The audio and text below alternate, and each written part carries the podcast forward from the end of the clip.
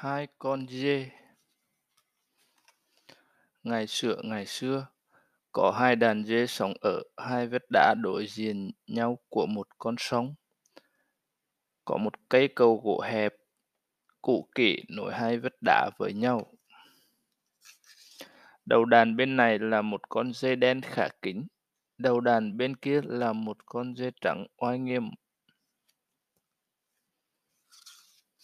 Một hôm, hai dê đầu đàn đều muốn qua cầu cùng một lúc.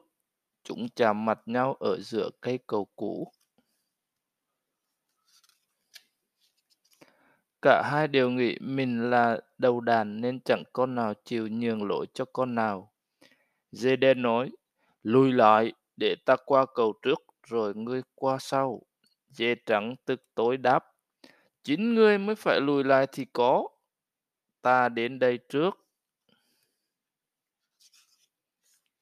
Hai con dê cãi nhau hồi lâu, chẳng con nào chịu kém con nào. Cuối cùng, cả hai con đều nổi giận, chúng lao vào nhau giao chiến. Cuộc chiến dữ dội làm chiếc cầu lắc lư, mình đến nỗi bị đứt. Hai con rơi xuống sông, chảy xiết và chết đuối. Bài học không nên dùng vũ lực để giải quyết các vấn đề